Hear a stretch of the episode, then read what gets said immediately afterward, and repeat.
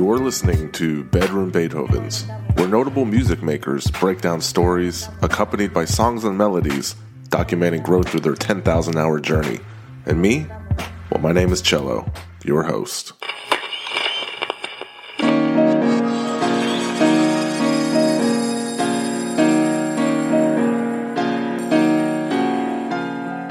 I am a bedroom Beethoven. Welcome, people of Earth, to episode 119 of the podcast. My guest this week is This is Spencer talking. I am one of three members of SHAED. For the most part, we're just, you know, producing tracks in our little home studio, which is really, which before was kind of a living room in a really shitty uh, rental home. Now we have a nice, small little room with some keyboards and a dedicated studio room, which is nice, but that's about it. Yeah, it's good. Flames that light the trees, spread the fallen leaves. Now they're right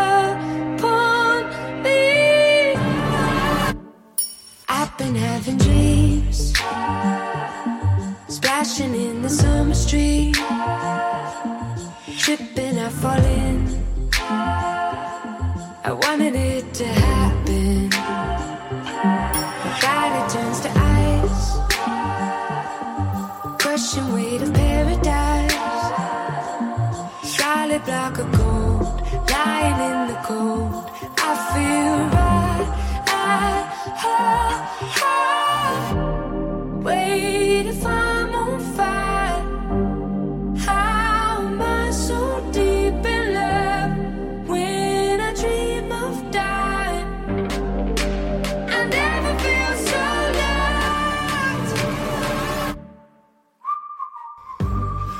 This episode is going to offer up some interesting perspectives because Spencer and Max had their big break in summer of 18 with their infectious hit Trampoline. It was followed by a whirlwind 2019 to say the least.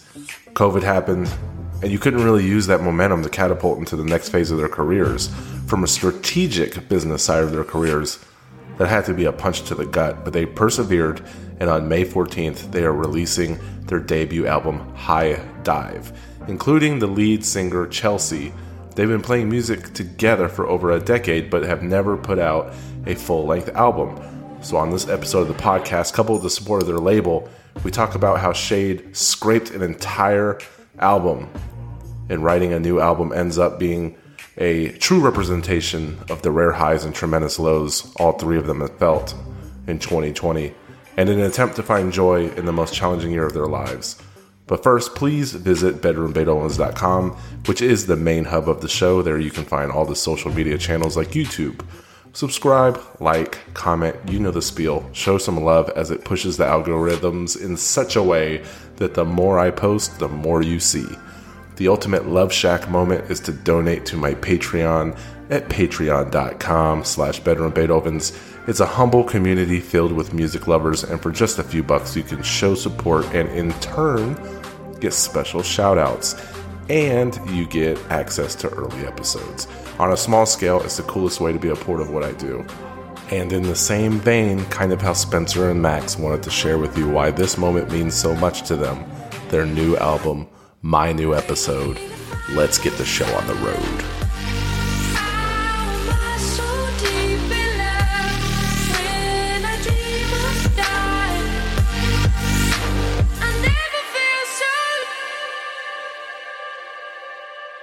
It's always, it's always nice to buy a, a house during a pandemic. Well, it was funny because Chelsea and I bought a house, and um, Max also bought a place in DC. So then it was right around the beginning of the pandemic, and yeah, it was it was definitely stressful, but it kind of gave us something to do, which was nice, rather than just thinking about this global pandemic. We were able to we were staying busy for sure. Well, what's interesting is your your mom is credited as getting you guys into music, but music was it wasn't her full time gig at all. No, It was not. She was playing um, like gigs in college, Uh, but she, you know, she had a really tough t- childhood, and she kind of threw herself into into songwriting and playing guitar. That was like her big outlet. So I think for her, when she was having kids, like she knew she wanted her kids to play in like a band, and she actually played in our band when we first started. So uh, that was you know be- before we got into middle school and we realized that it was pretty fucking lame to have your mom playing bass in your band. well, as as brothers though, did you always click musically the way your mother wanted, or maybe one brother was more musical and you had to convince the other to kind of join in on this band, or were you both pretty much like all in? We were pretty much all in. We were, yeah, we were all in. We were all in. I can't remember a time when either of us wasn't, you know, playing piano or writing songs, and it was we, we were doing it since we can, since we were five. We've uh, this was so you know we are twin brothers, and we used to fight all the time as as little kids. And our mom had this idea where she told us, "Hey, you guys should go." When we were really, you know, just being crazy twins, she'd say, "Hey, you guys should go to the piano and write a song." for Santa Claus because we had a neighborhood Santa that would come to our house every year. And we would actually write songs for him. And it was like really high pressure situation because you had to impress Santa Claus or you weren't going to get those gifts you wanted. Oh, of course. I think the evolution is really funny. Is like you go from writing uh, music about Santa Claus, you're in bands called Trust Fall, it evolves into like Walking Sticks, and then finally SHAED. It's almost like Yeah. as you grow up and evolve, these different bands uh, kind of fall off. You know, there's there has to be some trials and tribulations of these early bands while trying to find out about yourself, your sound, your footing, etc. I mean, those were just three of like probably 15 bands, different uh, incarnations of these groups, all kind of led by Spence and I, and with different members. But until until Chelsea came on the scene, we that was kind of when we we stopped singing and realized that you know Chelsea was going to be the uh, the centerpiece of this of this you know of this group vocally, and which has been amazing. Well, three months after you introduced yourself as SHAED, you were signed, and it took a decade for the debut album to come out. That's pretty. That's a rare timeline, right? yeah, so we started SHAED in 2016, but uh, so it was, I guess it was, yeah, so four years since we started SHAED, but since we st- since we've known Chelsea and have been kind of writing, you know, songs together, it's been, yeah, it's been a decade since we've actually put out an album, just Yeah. a bunch of EPs and things.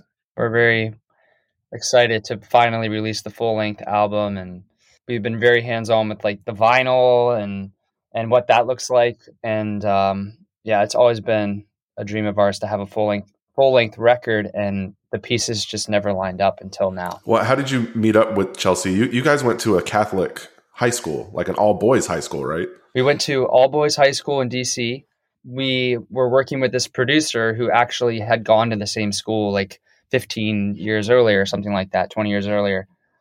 And um, he was also working with chelsea. Awesome guy chris coip shout out to him. And he was working with chelsea uh, on a record when she was oh, i guess he was just writing with her at this point. And he's like you should really you should meet up with these twin brothers. They're like you know right right across the the potomac um, river from you you should go hang out with them so we started myspacing her back in the day uh, I remember those days. and she came to our show and we we became best friends pretty much immediately Wow. So, but a school like that, though, it, it, you know, educate me a little bit. Is there a senior retreat that you go on when you go to those type of schools, right? yeah yeah.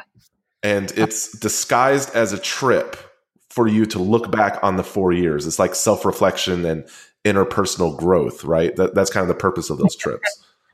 Uh, yeah, exactly. Did you go to all boys school too?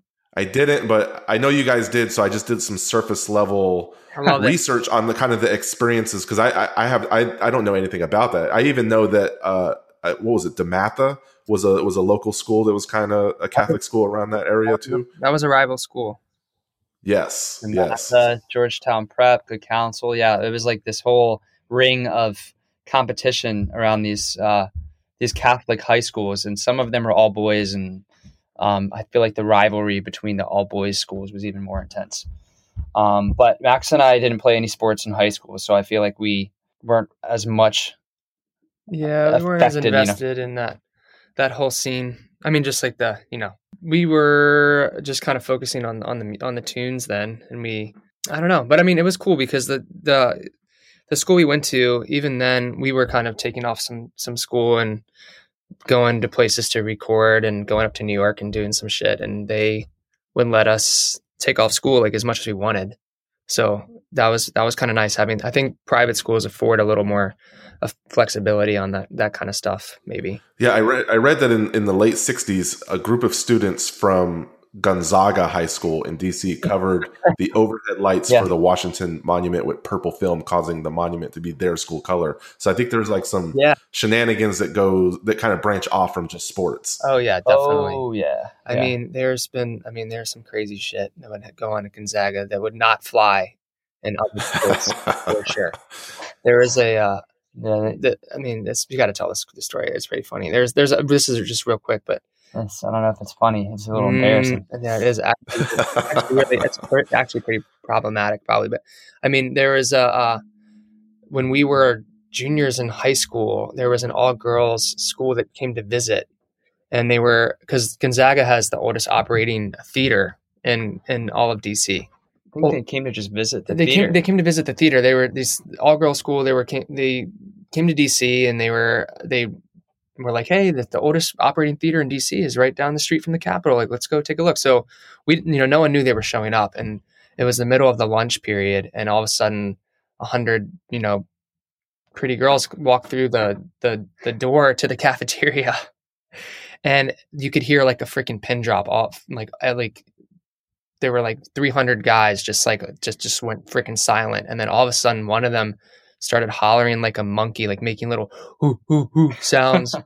And then next thing you know there's like 300 guys like losing their fucking mind like jumping up on the on the on the uh tables and like just like it, it was Uh, Yeah, i mean it, it, evolved into like just pure noise and debauchery. And I mean not debauchery i mean there no no one was hurt during this yeah, yeah, or- nobody I- was hurt. It's just like there was, you know, 10 years later, there's still like a Facebook group called like the Gonzaga prison riot that like happened in 2000 and whatever, eight or something. So it was just like a very intense thing.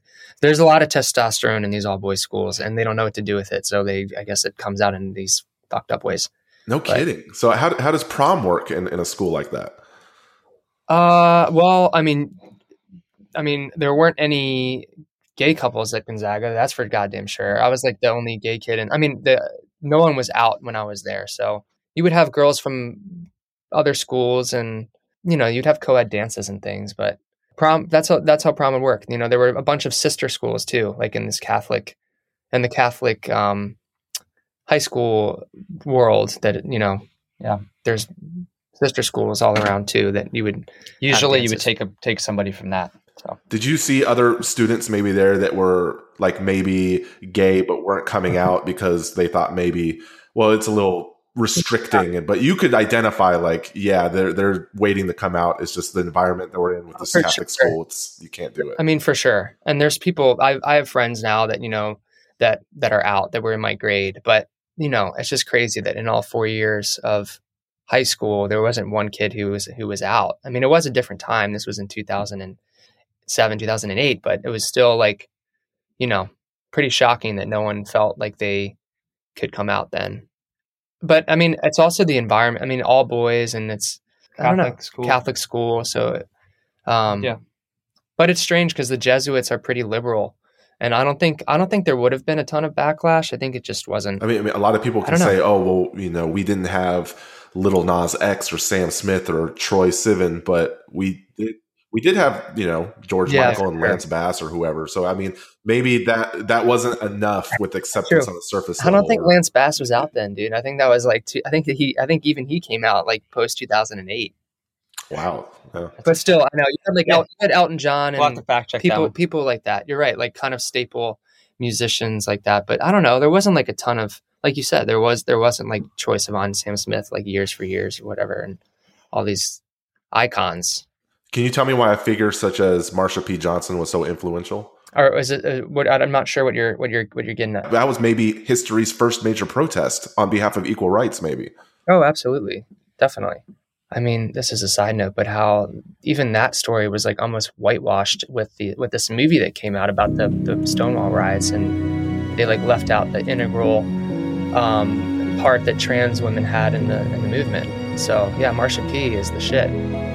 Six in the morning, sky full of blue, watching the sun rise above. They weren't hurt at the Stonewall. They were hurt on the streets outside of the Stonewall because people were throwing bottles and the police were out there with those clubs and things and their helmets on, riot helmets. Were you afraid of being arrested? Oh no, because I've been going to jail for uh, like 10 years before the Stonewall. I was going to jail 'cause I was, originally up on 42nd Street. And every time we go, you know, like going out to hustle all the time, they would just get us and tell us we were under arrest. Yeah, they say all you drag queens under under arrest. So we start, you know, it was just for wearing a little bit of makeup down 42nd Street. A lot of them are dead now. I mean, I hardly ever see anybody from those days.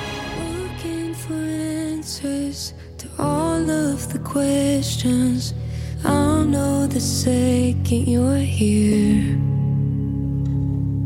Looking for answers to all of the questions. I'll know the second you're here.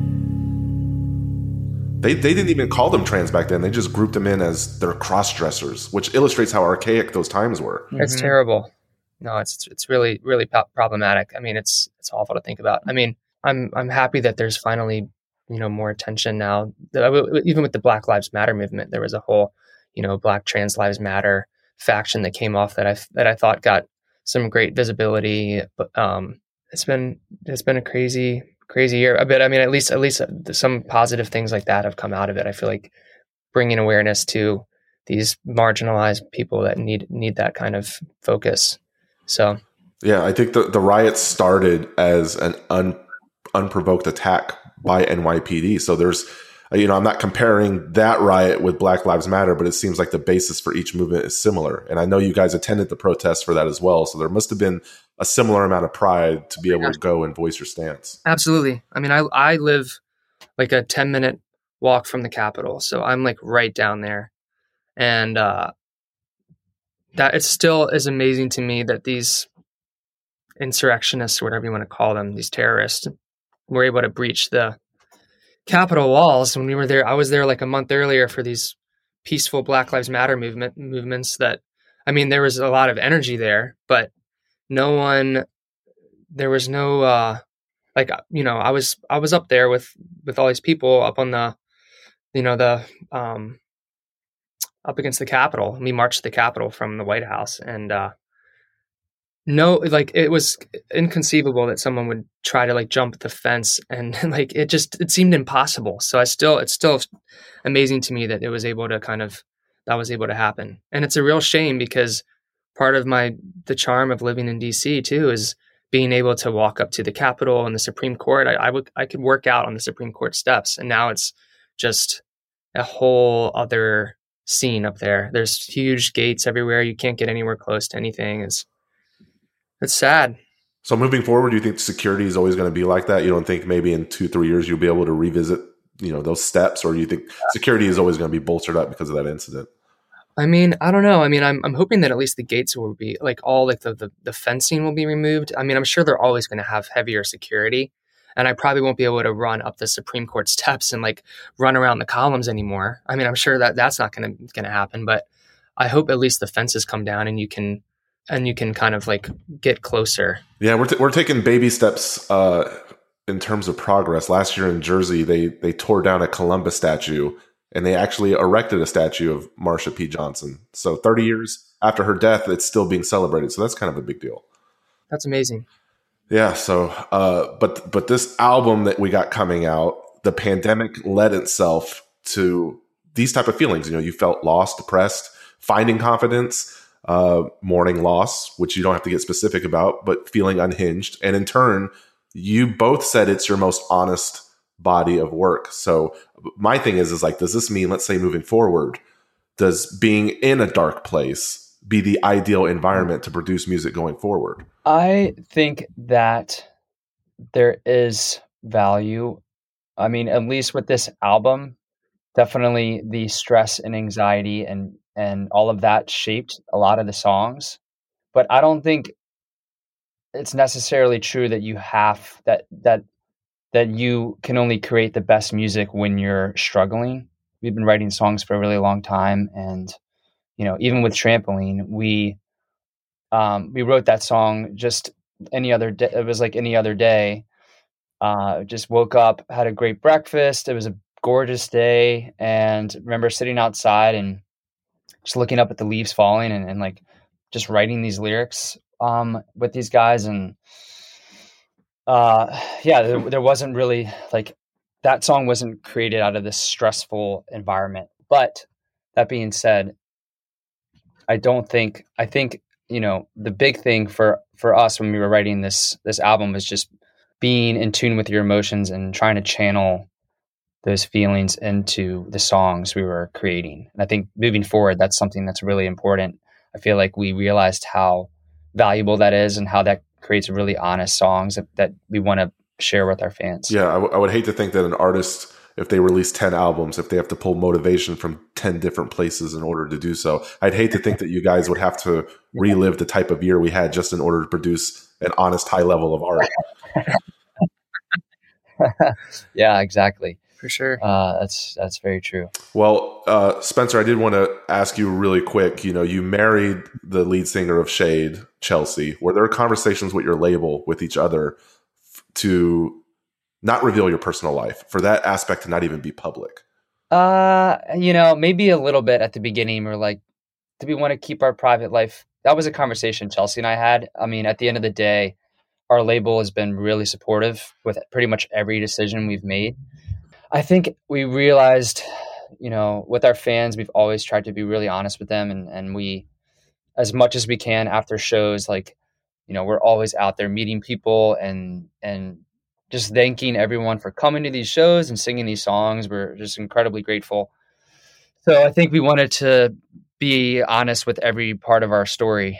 So when we got engaged and everything, it was, yeah, we we just wanted to share it with with uh, with everybody. Yeah, I'm glad that you can be honest about that because believe it or not, just 20 years ago, uh, Jack White and Meg White had a they ca- they came out in the white stripes as brother and sister because they believed the public wouldn't take a married music duo seriously, and they even turned down their first record deals because of it. Wow. Wow. I didn't even know that. That's crazy. Yeah. That's, that's So I, maybe the stigma's changed in the last 20 years, but I mean, I read that and I was like, no, that's crazy. That's wow. wild. That that's crazy. I thought they just did that because they were like because they're just crazy creative people and they were trying to create this this kind of more interesting story or or you know just something different. I didn't realize it was because of the pressure of the industry and whatnot. That's uh that's unfortunate. Yeah. Jack, in fact, Jack White took Meg White's last name, which is why he has that. And, you know, people just thought the brother sister thing made sense. But I don't know. We, we've come a long way from that 20 years. So I'm glad that you could be open and honest about that. Wow. That's crazy. That's really cool. So you guys had signed with a label, but your your brand wasn't making an impact at first. And correct me if I'm wrong, but Chelsea was also signed to a label, and it was the same thing. And then boom, you guys come together, and it works. And it's funny how that works. You know, everyone wants to be a solo artist, but they don't realize that hey, maybe success will come for you with the chemistry of the right people. Even when Chelsea joined, though, uh, I mean, we started SHAED five years ago, but but when we were writing songs with her for uh, you know a couple of years before that, and we actually there was a long period of time where you know we realized that we had something like with her voice and us writing with her, but nothing was clicking. And uh, so even before SHAED, we still couldn't we weren't able to really figure out get, something to pop. But um, I think something that really helped us three though, as just performers and songwriters, is we did a shit ton of cover shows with Chelsea. So we would do, you know, four hour bar gigs at, uh, you know, these kind of shitty dive bars and, um, you know, play until one in the morning. And we did that for like at least Yeah, I think like two years. probably two years of that. Um, and just playing together for that long, night after night, really kind of breaks down, you know, your, com- you know, you just get more and more comfortable with with each other on stage, and, and you just, you know, you're playing these these songs that are just undeniable hit songs that we were playing like bangers from like Michael Jackson and and uh, like harmonizing Crosby, Stills, Nash and Young songs and all this stuff. So I feel like just the repetition of playing playing these you know, just really well crafted songs sort of taught us a lot about how to you know write and produce songs as well. So I think the last piece of the puzzle is you know we've highlighted how honest music is a priority. Now that you found the right people for the band, as a new band, how do you get the autonomy out of the gate with a label to allow you the creative room to be yourselves and make the music you want to make and to back your baseline motivations for creating music? Because usually with record labels, you have to prove yourself before they let the leash unravel a little bit. But you're able to leave past labels that maybe they wanted you to make music that you didn't want to make. And obviously, you can be an example now. Like, hey, when you believe in the artists that you sign and give them a certain level of creative freedom and autonomy, the results can be good. I think because we had been in situation like Chelsea was on Atlantic for a few years and she got kind of stuck there. Her out she made a full album and it got kind of shelved and we kind of helped her get out of that situation and Spence and I we signed a publishing deal when we were like 18 and they kind of owned a portion of our songwriting indefinitely until we kind of were able to get out of that deal. We met like a great lawyer that we still work with now. He's actually like the oldest member of our team. Um, at least his firm is. And uh, anyway, so we, uh, I think we like kind of knew what to avoid and like, you know, recognize like what, like, if, you know, over promising or, um, I, I don't know. We just, we kind of knew when we met these guys in New York, Photo Finish Records, it's a very small team, first of all. There's only six people there. And just the conversation we had with them was just so, it was really just like, it was realistic. You know, they weren't promising the world. They were just like, we, we, you know, they believed in our production. At this point, we were producing, um, the, the songs they'd heard were fully produced by Spencer and I. And then, uh, you know, it just, it wasn't like they were signing us for some long development deal like hey we we, we you know we like your songs but we want to get you in the studio with so and so it was like these songs sound great. We're gonna you know if you guys are open open if you guys are open to having them uh, mixed by a different mixer we think we've got someone who can help. And uh, so right out the gate it was just they've they've always kind of respected um, our vision. And I mean, we scrapped an entire album before we wrote this one. So I don't know if you if you read that anywhere, um, if you knew that, but I mean, we you know we we had an entire album kind of teed up before this pandemic that we were about to start going into mixing on, and then we had this kind of realization that we weren't into the songs; they didn't represent us, and they weren't like based. You know, they were they weren't real honest tunes, and anyways, they they were like, all right, fuck it, we'll we'll we'll scrap it if you guys aren't into it. And then we we wrote this next album. So that was that was pretty cool of them to not, you know, push back on that.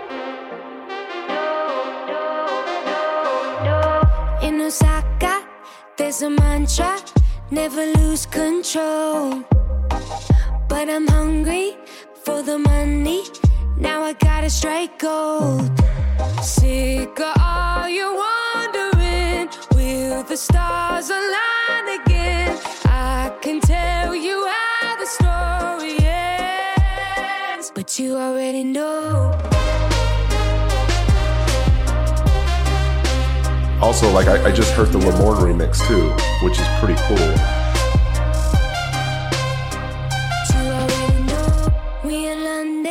How hard is it to let other producers maybe mess with your production and turn it into something different? I imagine if you're control freaks, that's like impossible. So you guys are very open to feedback and allowing other people to fiddle with your production. Yeah, totally. I mean, we've you know we've worked with some great producers, especially on this record. We got to work with Ariel Rechtshaid, and um, who does like the Haim, uh, all the Haim tunes and Vampire Weekend stuff, and then this other really incredible producer, Josh Fountain, um, based out of New Zealand. And uh, yeah, I feel like maybe part of the reason why we're very open to working with other people is that Max and I work so closely together. So we're like very used to like passing off the session and having him change a bunch of stuff and then I'll listen and then I'll start, you know, I'll, I'll work off of that.